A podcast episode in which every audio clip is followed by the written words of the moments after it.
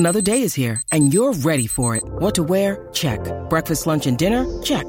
Planning for what's next and how to save for it? That's where Bank of America can help. For your financial to-dos, Bank of America has experts ready to help get you closer to your goals. Get started at one of our local financial centers or 24/7 in our mobile banking app. Find a location near you at bankofamerica.com/talktous. What would you like the power to do? Mobile banking requires downloading the app and is only available for select devices. Message and data rates may apply. Bank of America NA, member FDIC.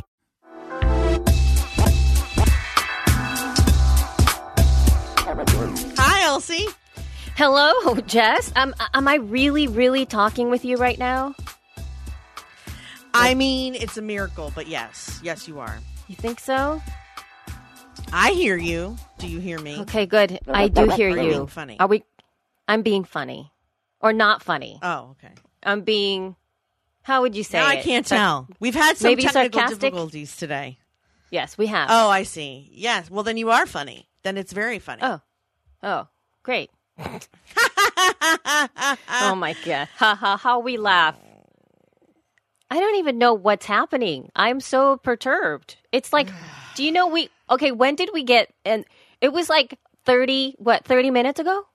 Was it 30 minutes ago that we began? 45, maybe? 30 at least. Yeah, 30 at least when I came in. Because I asked. When I came in, it was probably 30. I asked if you guys should record now, and that was at 10:53. It's now 11:46. Oh, my gosh. You probably came in, at like 11:15. That was right about the time that I figured out I was on the wrong network, and I had to go out and come in, and then you came in, and then I came in, and then John had to go, and then you left twice. And then we gave up on Cast, and now we're on Skype, and we're just praying it's going to go okay at this point. I know. We're doing a triple ender. Yeah, a triple ender where we're having to each record separately, which is never good. We are flexing our podcast muscles. We are. When this is done, it'll sound like we're all in the same room. I'm kind of out of shape, it feels like. It feels like I'm not in shape for this task. I know, right? To press play and have your own recording. No, but I don't even know how you did this, Jess. I mean, yourself, because you did an interview show. Oh, magical. I have to say that, when crap like this happens with you and with John, it's annoying, of course, as it is. But it doesn't give me like a super crazy anxiety because I feel like you guys are my friends and shit happens. And so you're just like, mm-hmm. Well, I mean, it's frustrating. It's frustrating. Absolutely. But it doesn't have the importance as if you had somebody else on the show that you didn't really know, or you just booked a guest, or it was very important conversation you wanted to do, or, and this was happening. Like it would make me want to quit. It really would. That's like one thing I couldn't handle, that many technical difficulties, having to connect with other people every single time. Can I tell a quick story for this? Yes. Sorry to break in. But I had a client that was doing the same thing here that we were doing, and her guest could only be on the phone. So I said, well, I'll record you on Skype in Cast. I'll call him on Skype on the phone, and I'll record you in Cast, and everything will work out fine. So I go in. He can hear her. She can hear me. I can hear her. I can hear him. The two people that need to talk can't hear each other. Oh, no. Oh, for Christ's sake. I'm ripping wires out. I'm changing stuff. So I had some. Yeah, so I had. So now I have to tell the guy, sorry, we can't do this because something's going here. So I tear my mixer apart and then find out that I can't take Skype and move it in here. So I have to use another whole nother computer. Whole nother interface to bring Skype in, which now I can do. But, that whole thing where the pressure's on, I feel bad for the woman who was going to do the interview. She's embarrassed. The guy who took time out and scheduled this, now he's, we didn't get anything done. And now I look like a big, giant dingbat. So, it's one of those things where you think you know what you're doing. You're like, oh, yeah, I could do that. And then you pop on, and then all of a sudden it's like, ooh. So, the big thing is to test and also to back up, back up the best you can. When you're right, you're right. No, I mean, that stuff used to happen to me when I was doing interviews. I don't know that it ever happened very badly for me like with an important guest. The only time it really happened, to be honest with you, is when I was trying to talk to somebody in New York City. They have the worst internet, especially over Skype. I don't know what the deal is, but it's not even 300 miles from here. And yet I could, and I mean, calls in Australia went better. It was crazy. Wow. So I don't know why, but normally it was, if it was a New York City call, I knew I was in for something bad. And also if Mercury's in retrograde, and also if it's raining, and possibly if it's snowing. And then, you know, if my cat was hungry, things went badly. But other than that, it was perfect. No, I can't. It's perfect every time. I mean, hats off to, you know, everybody that's trying to do this, to really push through. Because I think all of us have gotten to the point where we're like, why? Why are we doing this, though? Today, I did feel a little bit like maybe we just shouldn't have a show this week because... Yeah, I know. There was a point when that started. I'm like, what the heck? And that's after... I mean, and it's one thing like when it's not working, but it's quite another thing when it's not working and there's a water main break down the street and your kid's home with your, oh my gosh, with your husband, and it's already not working. And that's before it's not working. It's already a disaster today before it's even begun. I literally got up out of bed to go pick out his clothes and then came back to an email saying, no school today. Sorry, jerks. And that was that. And that was the shift. And it's, I'm sorry. I'm so sorry that all of this. Yeah. So sorry. That sucks. Well, you too, right? Aren't you having some stuff too? Yeah. I mean, website wasn't working. My website wasn't working. Yeah. Like I'm having, you know, I'm doing my E-League thing and then people are trying to pay after all of the stuff. People are trying to pay. And they're like, like the link's not working. I'm like, what do you mean the link's not working? And I go look and I'm getting like a 504 whatever error, and it's so frustrating because there's nothing worse than that. Oh my god. And it made me think, oh good, like, I just got a text that the JCC's reopen with for everything except early childhood education. Oh great. Yeah, because they're like, oh yes, they're not here today, let's not have them come. Yeah, that's fine, whatever, the little ones. So do you want to tell me about these disastrous typos of human history? Maybe that'll make me laugh a little bit, or us laugh a little bit, so that we can shift it and move on to the enter me from irritation to something else. Let's all laugh at Elsie instead. Okay. Yeah, exactly. Why not? So last week we talked about how Elsie has maybe not a comma problem, but you know, she's very enthusiastic and sometimes it's phrased as one thing. And even though we know what she's saying, I still enjoy showing her what she's actually saying. Even though, like, I know that your readers and friends and people on our email list know, and your email list, of course, know what you mean. So that's why it makes it good, because it's really not as harmful as you doing it. You know, like when I always do a typo to like Subaru's email list, it was 500,000 strangers. This is like 2,000 or 3,000 of your closest friends, right? So yeah. So it's not too bad. It's not too bad. But this time it was her E-League. No, it was her triple E weekly email. Tell them where they can sign up for that. There'll be a link in it's actually bit.ly/Elsie's emergency excitement altogether. So it'll be hard for you to type it in. So just look at link in the show notes. I'll put that in there. Elsie's emergency excitement. But you'll love it. I mean, I look forward to it it's Saturday morning usually. It's so every Saturday morning I get an email, and this was no exception. I opened it up and she's talking about her new group, the E-League, which we'll talk about shortly. And then, you know, at the end of it, oh my god, when she's very proud of herself for being productive, she writes, "I'm executing people!" ! I'm executing people! !!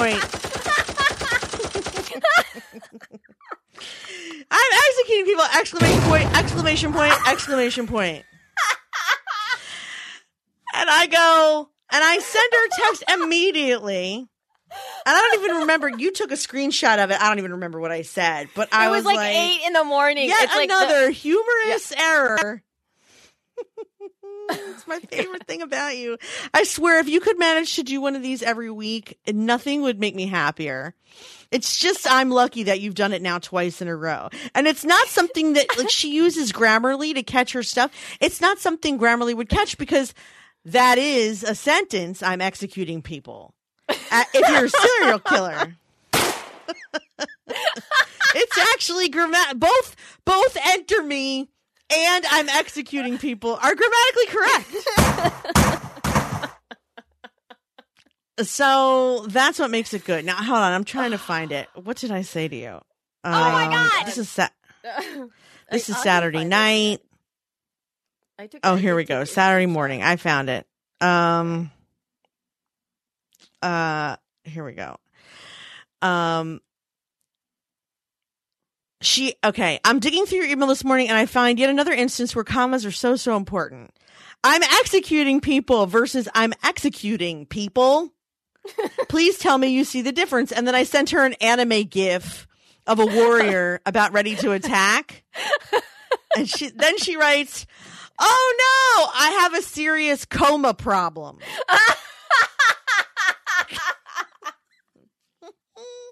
But I don't say anything because why rub salt in the wound, right? I'm not gonna make it worse.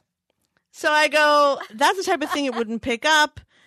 And now she says, now I'm mortified. I'm feeling a segment for called Elsa's Coma Adventures. That is a talent, I have to say. Yeah. Thank you, John. And then I'm like, yes, how fun, but let's call it something else because, coma advent. You don't have a lot of adventures in a coma. Pretty stand still in those types of situations. Make it happen, yo. So anyway, then she, oh God. So then Elsie takes to Facebook, and I wish I had corrected her about the coma because now. She says, let me share with you why Jessica's my BFF. It goes live at 8. I see a barrage of texts. It seems my comma problem spelled correctly. Oh, you fixed it, Elsie. I did. It says, I feel my coma problems have just made me a killer. And now she's killing people in a coma. It drives me bananas. Oh, my God. She goes, I'm so embarrassed and highly amused. I mean, I bet the victims weren't very amused. No. But it became, it was just too much. Then I thought, like, language is so hard, dude. Yeah. Yeah. So then I was like, I don't know, somewhere in there I corrected her and I said comma. And she has a coma problem and a comma problem. Yeah. Correcting you is kind of like, probably makes me sound like a jerk because... No. Anybody who's constantly correcting your grammar is naturally going to be like the biggest asshole in your pocket. But I'm actually just doing it because I'm so amused by it, not because I'm just like, it's comma, dummy. You have to help me, though, because, see, even my daughter, like, I feel really bad. Like, she just came in here. I think you heard me. Yes, when we finally connected. And I was like, there's a T right in between here. And there's like a, because she came in and what they do is they come in at now. What she does is she gets a piece of paper and she writes down what she wants to say to me whenever they open the door when I'm recording. So she brought in, she has her little poster board and she brought it in and she wrote, can we watch a DVD? But then she wrote, can, C-A-N-E, we watch, W-A-C-H, a DVD. And so I said, you can go back out and look at your words and see if you can correct the ones that you feel are not properly spelled. Because I feel really bad sometimes, to like, I know she, like, I wanted to help her keep writing because I want that. But at the same time, I also don't want her to build the habit of writing these words, misspelled because she gets it when she reads it. And so where's the balance? I mean, I know I'm a grown up and I should know these things, but I don't know. It's like, wait, which things should you know? When to let them misspell words? The answer is never. No. Like, what I'm saying is, like, you should tell me is what I'm saying to you. Like, you can't, like, not tell me. And there are some times, too, though, where there are, and this was not the case, where you write something on the go on the phone. It, you know, it's so much harder for me to spell things correctly on the phone. And also there's the autocorrect. So those are my excuses. But, you know, there's also time where it's like you forget stuff like that, like comma and comma. Like I forget that, but now I will remember forever for the rest of my life. I will remember. I mean, in certain situations. I mean, but it's hard because then, I mean, I've corrected longer blog posts and essays of yours. And in some cases, you have too many. So you can't win. No, you're right. You're right. I remember when you did. You were like, too many commas, dude. They're either not where they belong or where they don't belong. Right. Yeah. You can't win. I mean, and most people, and actually you're a much better writer than most people with or without commas, to be honest. So correcting you, I mean, you don't really have a spelling. You never spell anything wrong. Coma was, I thought it was a typo, which is why I didn't correct it. Because you almost never have a spelling error. It's always commas. Yeah, which is impressive for someone who's this isn't their first language. But I think that's a big thing too, because because there are sometimes when I don't quite understand, and even like it's really hard for me now homeschooling too. It's sort of like, you know, Hunter's also learning sentence structures and stuff, and it's the simplest. It's the simplest stuff, and I read it. Are you sure you're qualified for homeschooling? Dude, I don't even know if I am. I'm sitting there looking at that, and then she goes, "Mama, I'm a little confused by this," and I'm like, "Okay." And then I look and I read the directions, and I'm like, "I have no idea what that even said. Like, I don't even know what that is." So I'm sitting there trying to figure out how to explain to her something that I don't even understand in terms of grammar. So I'm like, I don't even know if I'm qualified for this. I really don't. And then the stuff where we're talking about adverb. Maybe you should text me those things because I was a journalism major. What is a what? I said, maybe you should text me those small instances where you don't understand the grammar thing because I was a journalism major. Like, I'm pretty hip to the grammar stuff. Right. But it's not me. You're going to have to tell her because I know, but I'll explain to you how to tell her. Okay.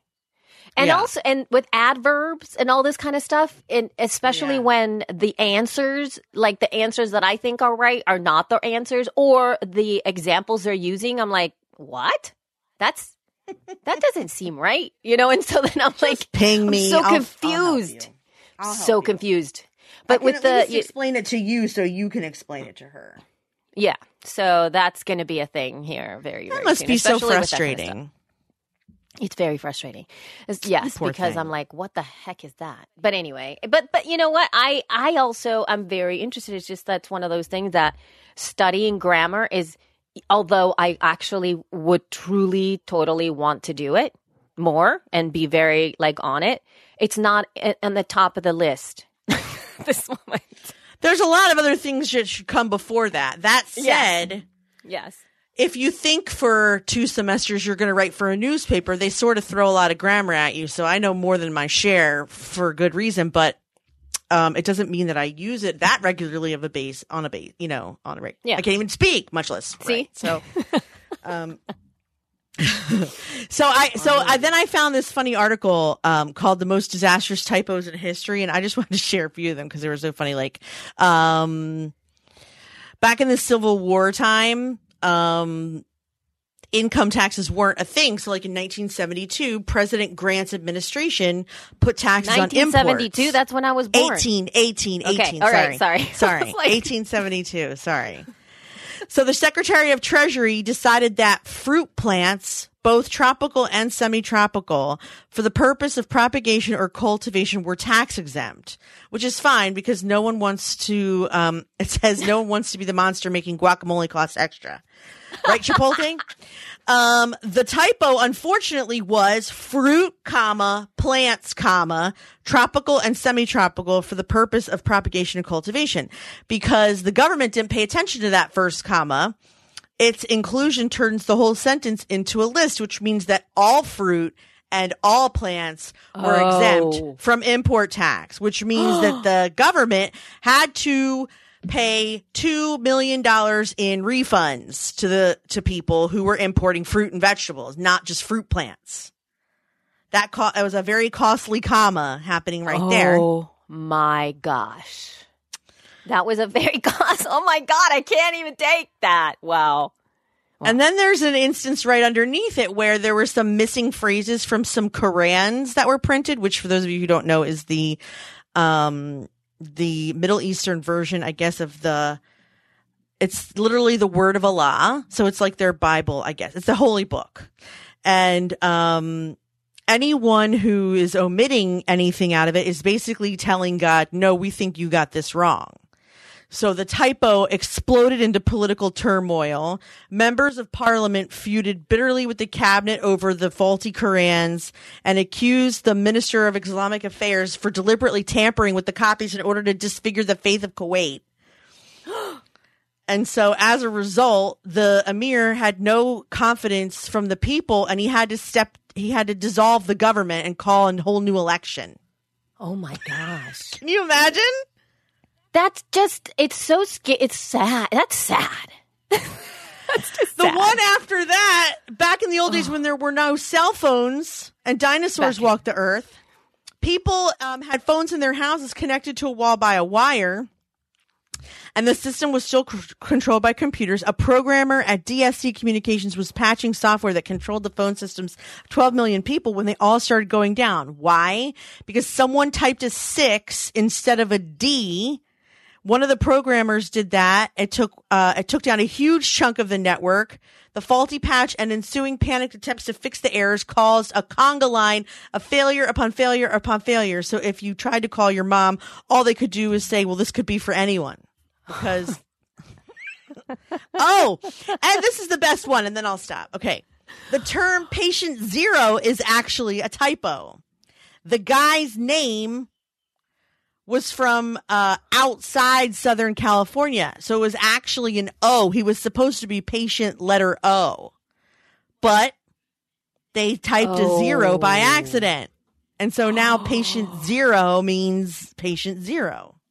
No way. At least, Elsie, none of your typos had those kinds of ripple effects. No, they did not. It only nor gave will people... they ever. Yes. And it only gave people a giggle. Yeah, right. You know what I mean? Like, it made people laugh a little bit. It wasn't yes, like, but I just saw it so interesting. Gosh. I am so, like, yeah, wow. Well, fascinating stuff. All right, I'm boring myself. Yeah, okay. No more commas. I mean, no more problems. I'll try my best. Comma comments. So. Okay, let's move on and talk about Podcast Movement coming up in Anaheim this summer, August 20-something. No, I'm just kidding. When is it again? Hold on. Podcast. We should probably say when it's coming up because it's important. It's the end of August. You know when it is. Oh, August 23rd through the 25th. If you go to Podcast Movement to get your tickets and you use the code ShePodcast, you will get 15% off your ticket, which is pretty significant. Because 10%, if you think about it, 10% of $300 is $30. So I'm not saying it's $300. I'm just saying it's 15%. I'm going to stop talking now. Your turn, Elsie. Too much talking. Isn't it weird? That's another thing, podcasters out there. Whenever you hit that wall of when you're behind the microphone and you're talking and all of a sudden your inner voice goes, shut up. None of the words are working. Your brain is shutting down. Yeah. Abort mission. Abort. That's what happened just to me. That's what it feels like. You sound like an idiot. Abort. Yes. You totally feel like it's time for me to just shut up because this is so not okay. Yes. And after the typo article, which didn't go over, I mean, I don't know how it went over because it's not a live audience, but right. Considering I'm bored by it, I feel like... Others will be as well. So no, I don't think so. I think that people will learn, but still moving on a little bit. Now, the idea of all that stuff, why should they commas causing some serious chaos is pretty astounding. Why should they come to Podcast Movement? Can you tell the people? Because I don't think I can anymore. Oh my gosh, because it's like, first of all, it's in the West Coast this time. So there's going to be a lot of people that haven't been able to move, even though it's actually been like it actually never has been in the West Coast. So that's going to be a lot of fun there. Great weather. But also the kind of interactions, the kind of I guess the mix of the type of podcasters that are going is always perhaps one of the most diverse in terms of moving from people who are just starting their podcast, people who are doing business podcasts, people who are the NPR prototypes, people who are talking about the industry in terms of the advertising stuff, people who are there to create some like incredibly awesome content just to be like, just because of the creation of content. And the parties are so fun. The podcast movement, party guys, people! If you're gonna attend one and you didn't go to Podfest already, I mean, not to say that you wouldn't do it again, but come to Podcast Movement. You guys need to do it. Use the coupon code ShePodcasts and get 15% off of your ticket. It's just going to be amazing. And Jess and I are going to have such a great time there. And we're both doing sessions there. We haven't gotten into our session. We'll do that next. And the next episode, we'll talk about exactly what we're doing there because that's going to be so... We're both doing different sessions. We're doing different sessions, yeah. So, but we can talk about it that next time so we'd be a little bit more prepared. And we can continue with our show because we are so full of yummy things that we still need to talk about. So, are we ready for some news? The news you can use for the informed podcaster. Podcasting news. All right. So one thing that I want to give a shout out. We actually talked about Liz Dolan's new show last episode. What is it? What was it? The boss one. I keep forgetting the name of it. It's got like the catchiest name that has just escaped my mind. But do you guys know the Satellite Sisters? Those of you who are out there at this moment. Hello. Yes. No, the Satellite Sisters. Yes. Who doesn't know about the Satellite? Well, they actually, Liz Dolan helped us with our very first She Podcasts meetup in Vegas. Do you remember that? Yeah. She helped us sponsor it. So great. So the sisters, all five of them are going to be live, you guys, speaking about the West Coast, in Santa Monica on April 22nd. So you guys are going to be listening to this around the 17th of April. So you guys check it out. There's going to be a link in the show notes there. It is called Ask Us Anything. So from there, they have a really engaged audience. They have an amazing community. So they're going to be doing this live event basically to answer your questions and a lot more. And I know that seems like a little weird, especially with you guys that maybe have never heard of the Satellite Sisters, but they have a culture. They have an amazing group of people who listen to them and fans that have been with them for years because they started doing their show like forever ago, to the point where your jaw will drop open. So there'll be a link in the show notes. Please attend Santa Monica. It's going to be an experience of you checking out a podcast audience, a podcast group. They are incredible together. A podcast all five live of the event. Sisters. A podcast live event. Absolutely. If you want to do that. Yeah, and there's going to be some giveaways. I think that they're going to be giving away some things over there. So check it out. Link in the show notes. Please show up. I think it'll be great for us to support each other, especially those of you ladies and gents who are in the West Coast and want to check out something like this. So I'm jealous. Yay. I wish I was in the West Coast. I know. It's so nice. Oh, I think about it every day. This is probably going to be just the only little follow-up I'm going to have to S Town, because we've been talking about it in every single show. And I meant to listen last week, and dude, it's all right. Passover got in my way, and it got away from me. But this is actually the only one that I'm going to talk about this time, because we've been we're seeing it from like a bunch of different perspectives, and I think that's what I want to bring to the conversation. I'm so intrigued by the different ways to see this conversation. So this is an article from The Guardian, and the headline is pretty accurate. S-Towners are proud to be podcasted, except for a few things. And it seems like they have no problems with it, like at all. And the only thing that they got upset about, it's just hilarious, because the way that it was presented, and everybody's like, well, what are they going to think? I mean, the town is going to be so like, don't they know what they're saying? Yeah, everyone got all enraged on their behalf. Totally. And then, this is what they said. So they said, this is like, this one person said, seemed like a pretty accurate portrayal. That's when somebody said Clark Alexander. And then, this is what they really got upset about, that Reed's geographical looseness when it comes to differentiating among the towns of Bibb County.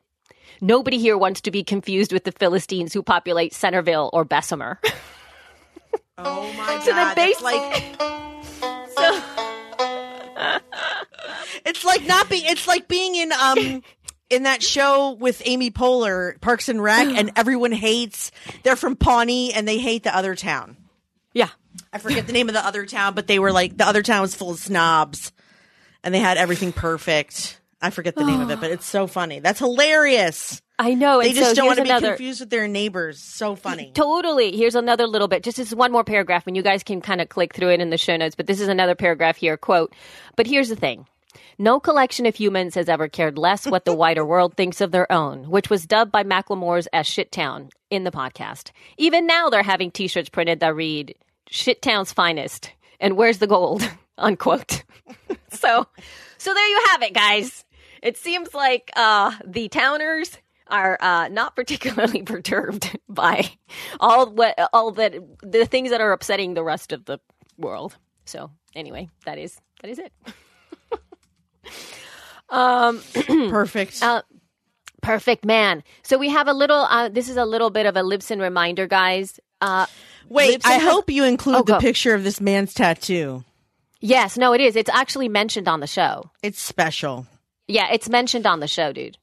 So it's when people see it, you're like, oh yeah, I remember when they talked about that. Yeah. So that was a thing, and he's obviously very proud of it. So yeah. Mm-hmm. But so this is a really quick Libsyn reminder, everybody. For those of you who host on Libsyn and happen to only use the Libsyn blog as your main website, okay? So if you don't know what I'm talking about, you probably don't. But if you do use the native Libsyn blog as your main website and have not updated to the new podcast page, which is really what it's called, that comes with Libsyn, please do so, because there's a deadline of May 1st. That doesn't mean that your blog is going to go away. It just means that it will be upgraded for you. So all of a sudden, it'll look different. And we don't want to scare you, but you need to go in there and do this yourself. You can do such wonderful things. I'll actually put a link in the show notes to the podcast, How You Can Save the World. Barbara Edelman, she is using that blog as her main site, and it looks great. It's so nice and clean, and it's beautiful, and you really just – it's the simplest little thing that you can actually use to put it up there. So you can see an example of that. All right. That is it. That was the PSA for that. So, Jess, have you signed up to the podcast consumer that's coming up here actually tomorrow, because this show is going to be airing on April 17th? Yes, of course I have. All right. Of course. Do you want to tell our people what the Podcast Consumer 2017 is? Are you having that moment where you're tired of talking? Is that what's happening? Yes, that is what's happening. Yes. Okay. The Podcast Consumer is the latest in an annual series of studies from Edison Research. And tomorrow they're doing, well, by the time you guys hear this, wait a minute. This was posted on March 27th. Dude, it goes live April 18th. Which is Tuesday. Sorry. We'll debut in a free webinar on April 18th, Tuesday, April 18th at 2 p.m., hosted by Edison VP of Strategy, Tom Webster, who has a lot of scripted jokes. This 30-minute presentation will combine data from Infinite Dial, which we were talking about a couple weeks ago, as well as new data from their share of ear research. So, basically, it's an entire webinar just about the podcast listeners, what their habits are, what they're listening to, how often, how much, what time, and what they're using to listen. So it's pretty interesting. Since it's not the 18th yet, I'm going to go ahead and guess that they can sign up with the link from the show notes, because that's why you were saying tomorrow. Yeah, tomorrow. Oh, okay, so yes, it's tomorrow. If you're listening the day this comes out, it's tomorrow, Tuesday 18th. I am sorry. I took a minute to catch up. So yeah, it's really interesting, especially for somebody like me, because it's the way that I help sell the advertising is I look at the habits of listeners, and then I'm able to say, look how engaged they are. Look how loyal. Look how smart. And you should too. So sign up so you can at least get the PDF when it's all over, said and done. Yeah. And also, you know, a lot that we get in the She Podcast groups, there's a lot of people who are doing this sort of kind of information passing off of to with other people, like they're negotiating their own sponsorships, or they're trying to figure out where they stand, or, you know, there's a lot of different questions that come up around this. So this is actually one of the key places that you're going to get information to put for your own keynote presentations or your sales pages or all of that kind of stuff. And I guarantee you there's going to be, I don't know, a barrage of articles sometime this week, all of them quoting this data and all of it positioning it in a way that's going to sell whatever it is they're trying to sell. Just to let you know. So you're going to have to, I think it's easier and better for you to attend so that you can make your own decisions about what this data means to you. And I challenge you, if you, you know, haven't signed up, and or you are signed up, for you to really go, attend, listen, make your own assumptions, make your own have your own opinions about this, because the data is going to be coming out and people are going to be focusing on the things that they want you to feel are important. And there's nothing better than you being your own advocate, nothing better than you having your own opinion. So please do that for yourself so that you can have articulate and smart conversations with people around this. Now, the next thing that we have here is this new Starbucks iMessage app and how it applies to podcasting, of course, because I apply everything to podcasting here. So have you seen this, right, Jess? I don't know if you guys know. The Starbucks iMessage? No. Yeah, the Starbucks iMessage app. So, but I've seen this article. But there's this little, for those of you who own an iPhone, the iMessage, you know, where you send basically text messages to people and whatnot, has now a functionality that has apps and stickers and things like that, which means that there's a certain app, or maybe some of the larger apps have a component that now shows up inside of messages. Like, you know, PayPal has it, Cash, another app that I have, has it, where you literally can scroll through and you can use the app directly from within iMessage. So Starbucks just launched this, and what they're doing is they are making it, I believe, like the core functionality of the app is basically to be able to pay for Starbucks, you know, in the same way that you would using their app, which is super easy, so you don't have to take cash out and whatever. But the way that they are pushing this out to people is that they are making it so that if somebody gives somebody else, like Starbucks bucks, I think that's what they're called, bucks, Starbucks bucks, you can send somebody Starbucks like bucks. somebody $5 worth so that they can get themselves a drink or something like that. And then as of until April 23rd, they're basically going to then now, if you send $5 to somebody, they will then give you $5. So basically it evens it all out. What? And yeah, so that's what they're doing all the way to April 23rd. And so anytime that you send $5, Starbucks bucks, to someone via the iMessage app, they are going to give you 5 Starbucks bucks. And so this is why I think that is great for podcasting. Why are they doing that? Okay, so here's the thing. How many people are actually using apps inside of iMessage? Oh, wait a minute. It says be one of the first, and you can see, get one yourself while supplies last. Yeah, so it's not a guarantee between that date. Right. Yeah, but it is all the way till April 23rd while supplies last. Absolutely. But the thing is, is that one of the reasons that they're doing this, I feel, and I think that we can take lessons for podcasting about this, is that there's a lot of people who don't use, number one, maybe the Starbucks app, although there's a lot of people who do use it. But I'm sure there's a lot of people that don't use iMessage apps yet. People haven't gotten into that very much. They haven't been using the iMessage app. I'm sure there's people going, what is Elsie talking about? I didn't even know that was there. Or I don't know why I would use this. Excuse me. So that's like what happens with podcasting. That same sort of lack of understanding around what podcasting is that there's a lot of people who go like, why would I want to listen to a podcast? Like, why can't I just watch a video? Or how do I even do that? It's not even part of my life. right? That's like a big thing for a lot of people. So what Starbucks is doing is that it's basically rewarding people for using the thing.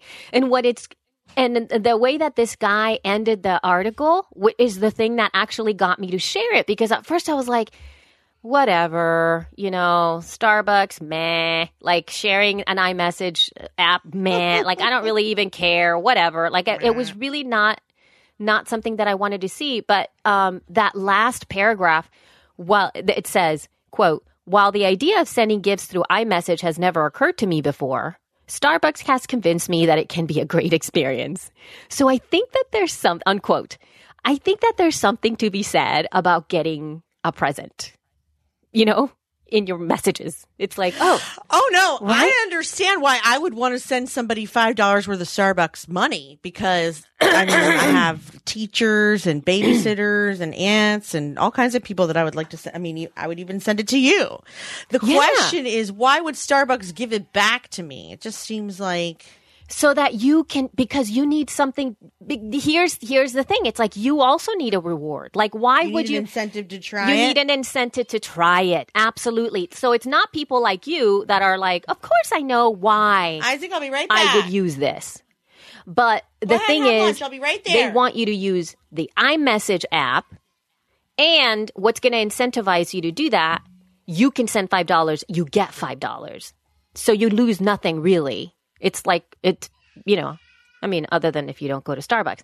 So I was just trying to figure out, like, is there something we can do as podcasters to find a benefit for the person trying it? Because we're constantly going like, you know, rate and review our show, subscribe to our show.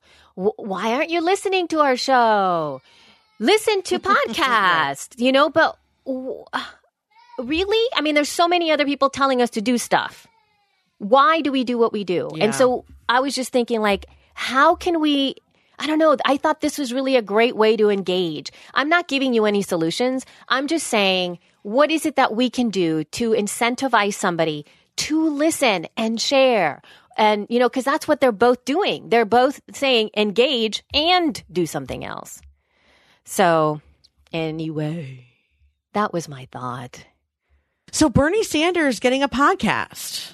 He has a podcast with 4 episodes. He has a podcast. Bernie Sanders having a podcast. Although it's not like, you know, there's been other politicians that have done this, actually, in the past, including Hillary Clinton. She, you know, started a podcast. What's interesting about this is that they're using it as a... Does she still do that podcast? No, I don't think so. No. I think it must have been like just for when she was doing what she was doing, and that's it. I don't think she's the election. Yeah, I think that was it. And it was commissioned for a specific I don't think so. But you know, I was excited about this at first, and I think that it does have merit in the way that this type of voice is coming out, sort of like, and the way that it was positioned is like, you know, the resistance has a voice and all this kind of stuff, which is really inspiring. Now here's what they're doing though, because at first I was like, oh, he has a podcast. That's cool. But then I found out, and not to diminish it, but still, he's doing live Facebook Lives. That's what he's doing. That's kind of how he is, you know, rallying the troops and whatnot. And what they're doing is they're just taking the audio from the Facebook Lives and putting it out as a podcast, which is another way to expand their reach. But it's not necessarily like they're not developing a podcast, if you will. It's just another opportunity to get the message out, which is great. So they're doing that in their own sense, but he's not like, you know, developing podcast specific content. Maybe that will come in the future. Who knows? Maybe they'll find that there's a lot more uptake, but you never know. So I'm just putting that out there in case you guys want to see what, you know, Bernie Sanders is doing in terms of podcasting and the way that he's reaching his audience, which I think we can all also learn from, you know, as people are advocating for themselves. All right. So do you think he'll make a big political difference with this show? You know... Like, is he going to try and run again? Like, I wonder what the purpose of it really is. I think that people now need to connect with something hopeful. And I don't think that it's about political platform. That's what I'm thinking, because I actually haven't heard it, nor do I watch his Facebook Lives, because I don't really watch any Facebook Lives. But I'm thinking that people are looking for other outlets, and in the long run, I think it might help vision, and it might help to clarify issues out there, because it seems like one of the things that this political climate has done is that it has forced people to step out of their own silos and sort of like educate themselves more about things and connect with what they do believe in, like step out of their comfort zones. So I think that that's going to help that. I think that it's a great service, and it might help people stay the course for a longer period of time, because most of us like forget about anything that's political. If everything's okay, everybody forgets about our rights. You know, we don't really care about voting. We don't care about what's happening. We don't care who's being elected, whatever. Every 4 years we'll come out, you know? This is sort of forcing people to keep it front of mind. So, yeah, I think people who voted for Bernie will be at least happy to hear what he has to say. We don't want him to go away. I wonder if it's going to do anything for his political career. I was just curious what you thought. All right, we can talk about, let's do the weird and wild. We're ready to move on. You have some interesting stuff. I know. This is super crazy. I didn't find any, so I'm excited to hear what you have. I know. Weird and wild show of the week, yo. Weird and wild. Weird and wild. Weird and wild show of the week. So this comes from an article in Mashable, and it's called, the article's headline, Meet the Podcast Proving That the Future of Sex Tech is Female. And this is... I still don't agree with that statement, but it's interesting that they think so. I know. It's just it's just so interesting. So anyway, the podcast is called Future of Sex. Okay? So... Oh my gosh, it's so crazy. So it's this woman, they're basically focusing in on technological advances and the shifting of sexual boundaries intertwined in this world and the next, I guess. So talking about everything that has to do with haptic engines. Do you know what that is? So the iPhone 7 has this new thing called haptics that you can turn on and off, where instead of making a noise when you type... Or no, actually, when you're scrolling up and down, like to choose a month or a day for a date, it'll make like a tick, tick, tick, tick, tick, tick, tick, tick, tick. Yeah, so that like... It's kind of cool, actually. It's very tactile. Yeah. It's nice. All right. So those things are out there. There are certain things where you get feedback from things, from usually tech devices. It's not going to be like, you know, like... Well, actually, I'm sure it could be put on anything. So this is an interesting sentence here. Quote, we invented haptic engines that can automatically convey a remote sense of touch. We got teledildonics, unquote. Mm. So there is now these toys, sex toys. Obviously, sex toys do things, right? Some of them vibrate, some of them do other things. They do things. Right? They do things. But this is actually taking it to a completely different level, which is about the way they feel. They make you feel. Mm-hmm. Okay? So it's beyond... I'm so amused by the fact that you chose this show because you hate talking about this stuff. I know, but I just thought... You're trying so hard to keep it businessy that I don't even know how to... I don't even know how to comment. It's like... It's the craziest thing You're so uncomfortable. It's hilarious. Well, I'm trying to figure out how to explain this is what I'm saying. I'm actually not necessarily... I'm just trying to explain it. So it's like she says to this woman, right? So the woman who started this, Brioni Cole. So she says what I just thought, like, what an incredible mission. It's so specific because she started to see how this could totally change sex. She said, I made it my mission to uncover what the hell was going to happen to our intimate lives. We have examples of vibrators that match to erotic literature on your iPad, or vibrators that look like beautiful necklaces or pieces that could be in a gallery. There's a focus on beautiful high-end design, but also research and engineering that was never going on before. Isn't that crazy, though? There's a reason why it wasn't going on before.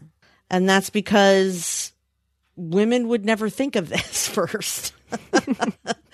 To, like, have something match, I guess. I mean, not in today's times, but in more recent times, sex and the purpose of it was really focused on the man. So a woman would never be like, you know what I'm going to do? I'm going to invent some vibrators that ladies like, because a woman would never, I don't think women were socially conditioned to think that way. But I mean, I think it's cool that we're being conditioned to think that way now.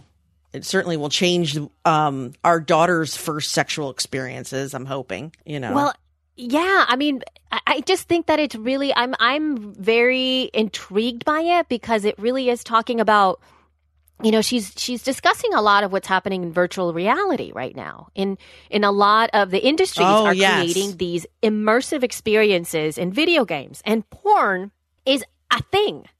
And it's mostly, well, it says here that it's mostly shot from the male angle. So there's, you know, there's very little that comes from the female point of view. And she wants to speak into this, right? She wants to talk about this and how VR can play in sex education, actually, to be able to have something like this where, you know, she says that there was this company called Badoink. That's a weird name. Badoink. VR. Badoink. Badoink. And they have a program called Virtual Sexology. It's called Virtual Sexology. It's developed with the help of marriage therapist, Hernando Chavez, and it's intended to help users learn bedroom skills as well as relaxation and confidence. And it's all VR. I mean, I just think that there's so much. I mean, there's like so weird. I mean, so interesting education, science, history, all of these different things that are going around this. So if you guys have any interest in what this is, the future of sex, because I don't know, I think that as anything else that's cyber, virtual, and technology, I think it's got. So anyway, when it came up, I was like, oh my God, this is so interesting. So it's interesting, but so far, like when you go to the PR, the press release for Badoink, you see a woman in front of a bed, not a man. Right. Maybe it's because she wants to get to know herself. I don't know. But anyway. No. So this is a woman who's obviously trying to seduce. Oh, actually, it's August Ames. She's a porn star. Okay. There's that. Anyway. There's a shock.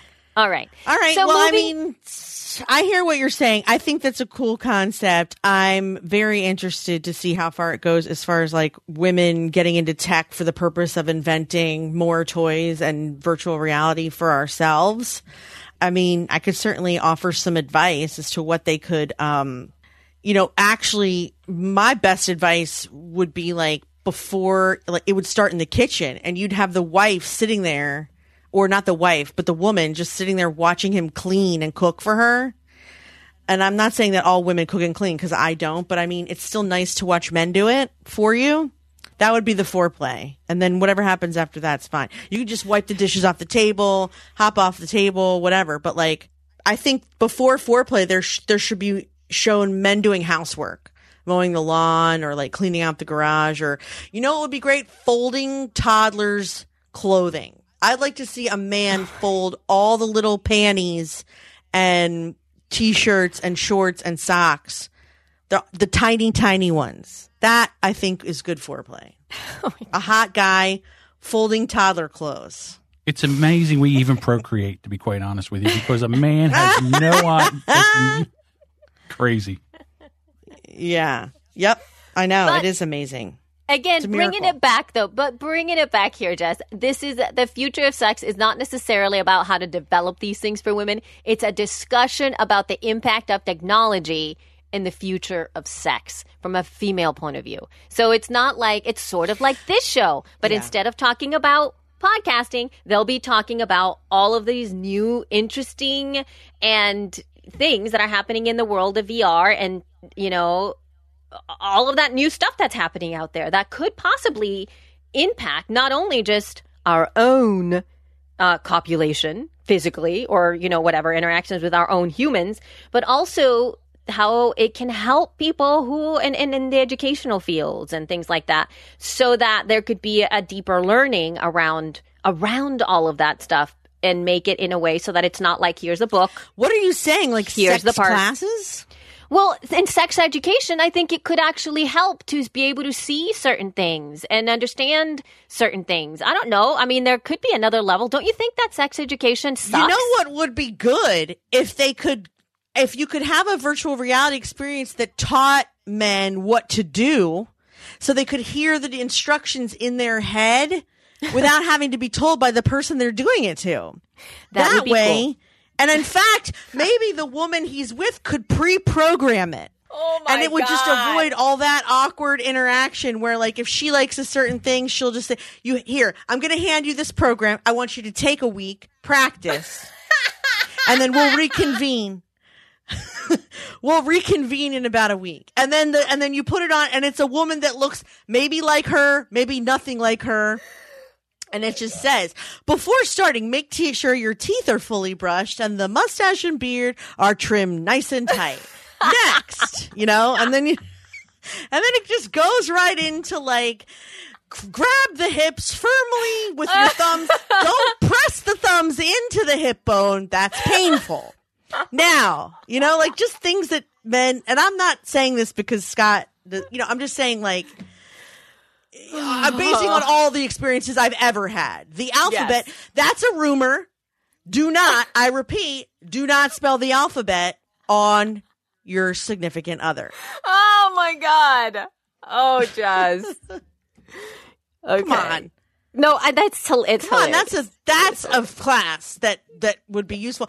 And similarly, the opposite is true. Let the man pre-program it, and then you just have, like, a virtual experience with a woman, and then maybe even, you know, it doesn't even have to be like a real voice. It could just be instructions from Elsie the robot. Oh my God. Press your hand gently on the base and start to whatever, you know. Minerva test interview. Version 3.13.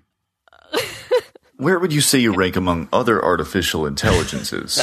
For example, Deep Thought, HAL, Skynet. That's a difficult question.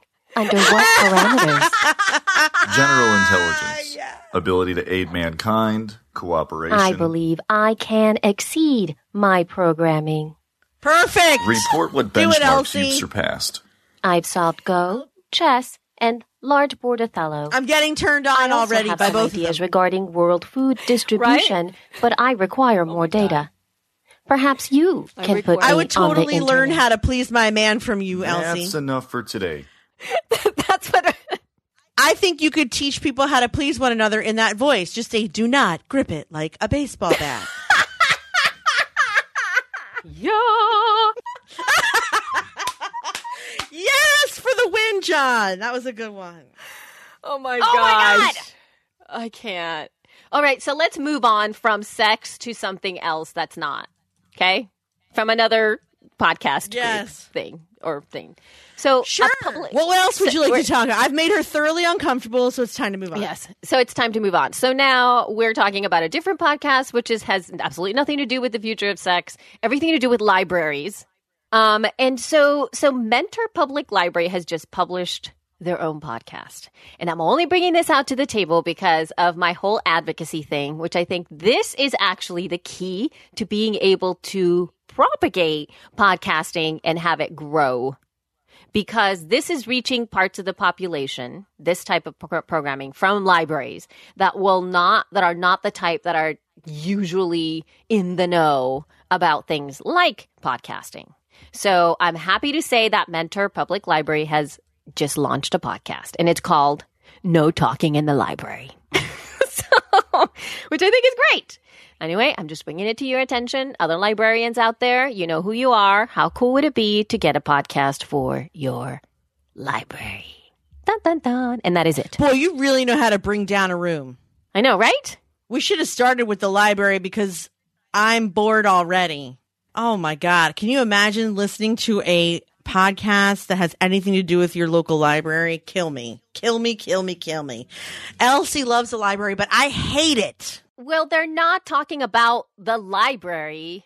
I know, but just the whole idea that the start of it is like, shh, don't talk in the library makes me want to run away from the library. Imagine someone like me in a library being told to shush every 5 minutes. It's like my worst nightmare. Well, I love libraries and I'm an advocate for them. And I love this idea. So forget what Jess said. Everybody needs a podcast and they don't have to be. I'm an advocate for them. I just don't want to go. I haven't heard it. So I don't know what the thing is, but it is a pop culture type podcast, which I think is great.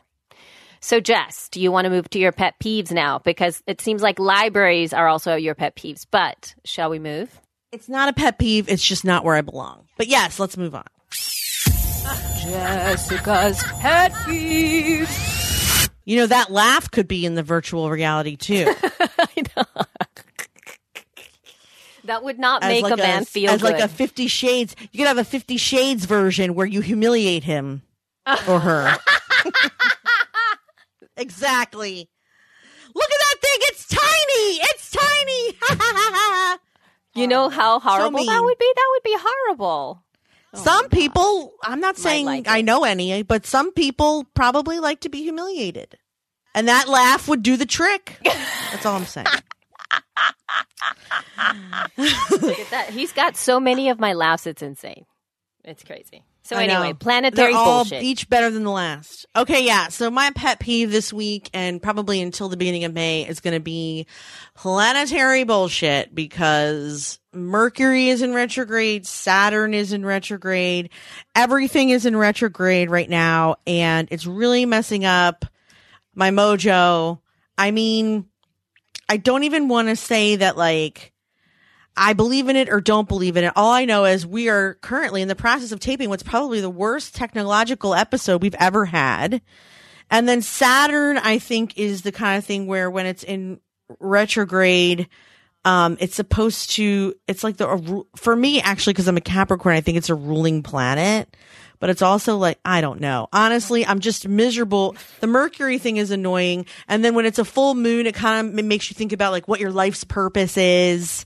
And then, just put that with everything together. And it's just so annoying. I think we just ended a Venus one. Now we're in a, retrograde. Okay, wait, here's Mercury. It started on the 9th. It's over the 3rd. Venus redirects itself on the 15th. So we have 3 more days to go of that. When Venus is in retrograde, money and love is reviewed. Old relations return. New loves can come about. Jupiter is in retrograde, which started on the 6th and doesn't right itself until the 9th. That takes 12 years to do a complete revolution around the sun. It's good to review your visions, your ideals, your belief systems. And then Saturn started on the 5th, rights itself not until August 25th. That makes it a good time to revisit relationships, long-term goals, responsibilities. It's time to restructure the way you manifest your reality. And then Uranus doesn't start until the 15th. But yeah, that's in April too, working on inner freedom. Anyway, need I say more? It's a lot. It's a lot. It's a lot. It's a lot. So between your relationships, your way of life, and then all your communication just flopping itself right in the toilet. This is an interesting month. Ga. Ga is right. Ga. So, yeah, that's right. So currently my pet peeve is just planetary nonsense. Like I just don't want to have any of these things going on right now. It's difficult enough dealing with life without none of your email, your internet working, your relationships going up in smoke, questioning the purpose of your life and all things within it. It's like, is not enough. Yeah.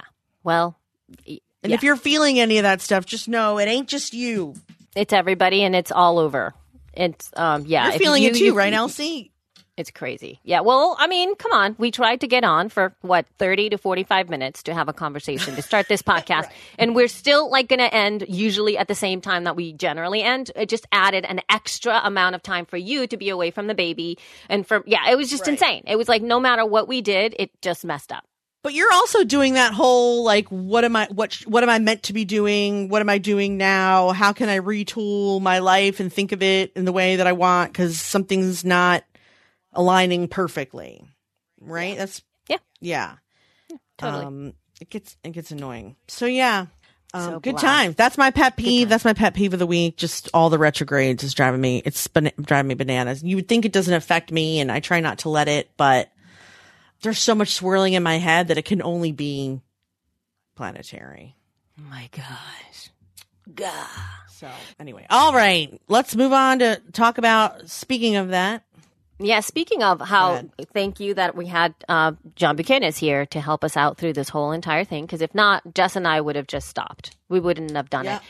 And we wouldn't have been able to pull it off. He was the glue that kept us together. Or could keep this together this morning. So if you want, I wonder if he's feeling that too. To hire him, please go to audiosolutions.com and audio editing solutions. He adds amazing soundtracks, but he's also, it's good to have a producer in your corner. I think you and I are on a delay, which makes this even more fun. Yes, it's exciting because we're talking over each other. We sound like we're not listening to one another and all this wonderful stuff. So yes, good times. But if I do my job right, you won't notice this at all. It'll sound so fluid. Ugh. Oh, great. John, are you feeling planetary nonsense besides tech and connectivity? Yeah, it's been – this week has been kind of crazy because everybody gave me their audio late and then they kind of needed it right away. And then we're having kind of like issues like this and with recording and the internet. And, you know, again, you just got to kind of – if you're going to do podcasting, it's a – budding technology, and you're just going to have to learn and kind of just move your way through it. And your listeners will understand, I believe. Mm-hmm. Mm-hmm. Will I, though? Will I?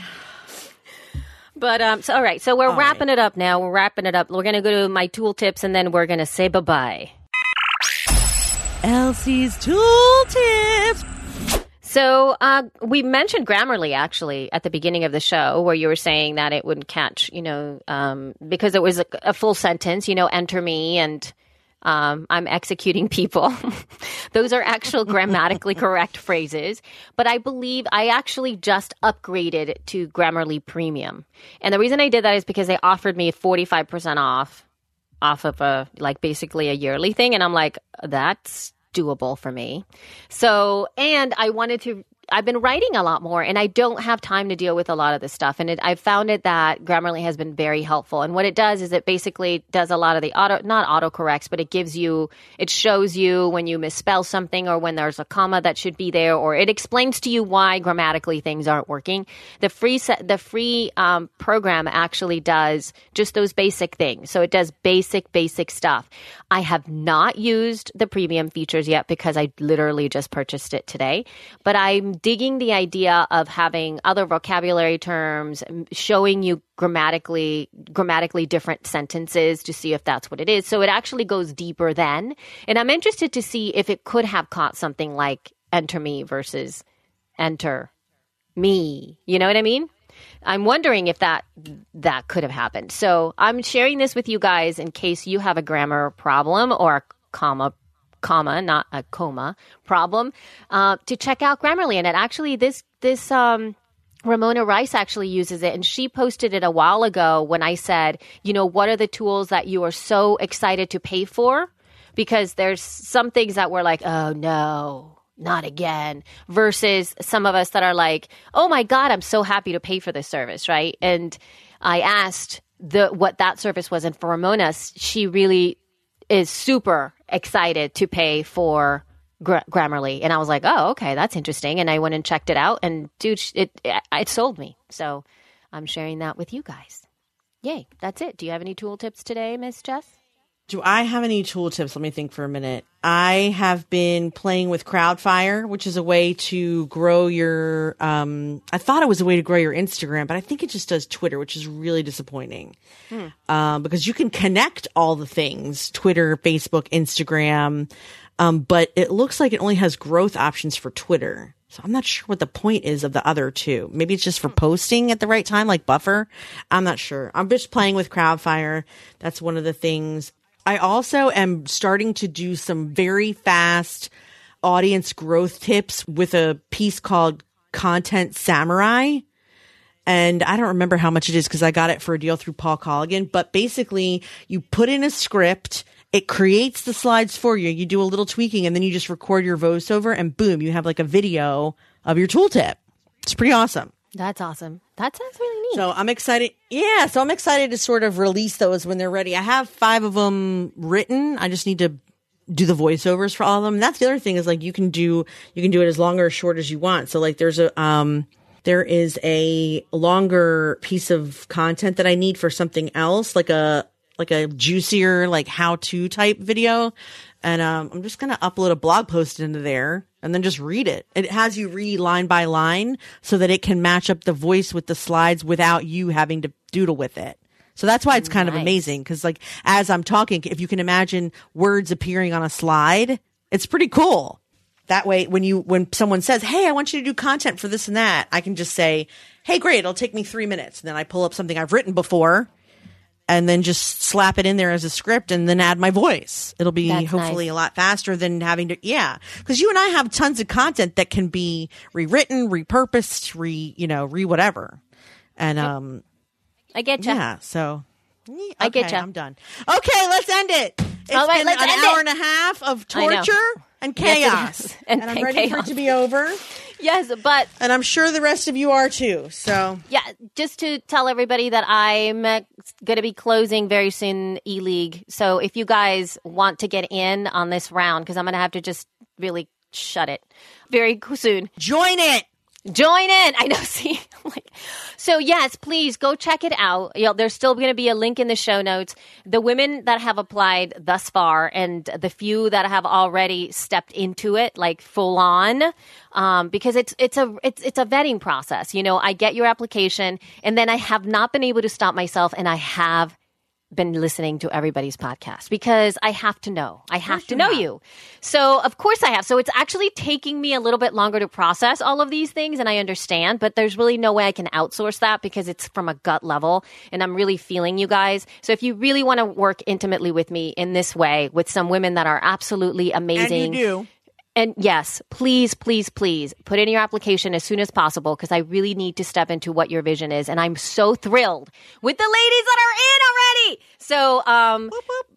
So, so link in the show notes. And I think that I'm only going to talk about this for the last time next episode. So get on it because if I fill this up, I'm going to close it up. And I guess I have to stop at some point. So, yes. Thank you all. And then you guys can send us feedback over at feedback@shepodcasts.com. Feedback@shepodcasts.com. You can send us audio feedback. You can send us emails or whatever and tell us, if something's come up that you want us to discuss or anything like that. We absolutely will do that for you. Thank you so much for listening. And again, join the group if you're not there. Say hello to us over at shepodcasts.com/group or facebook.com/groups/shepodcasts. Love you. Mean it!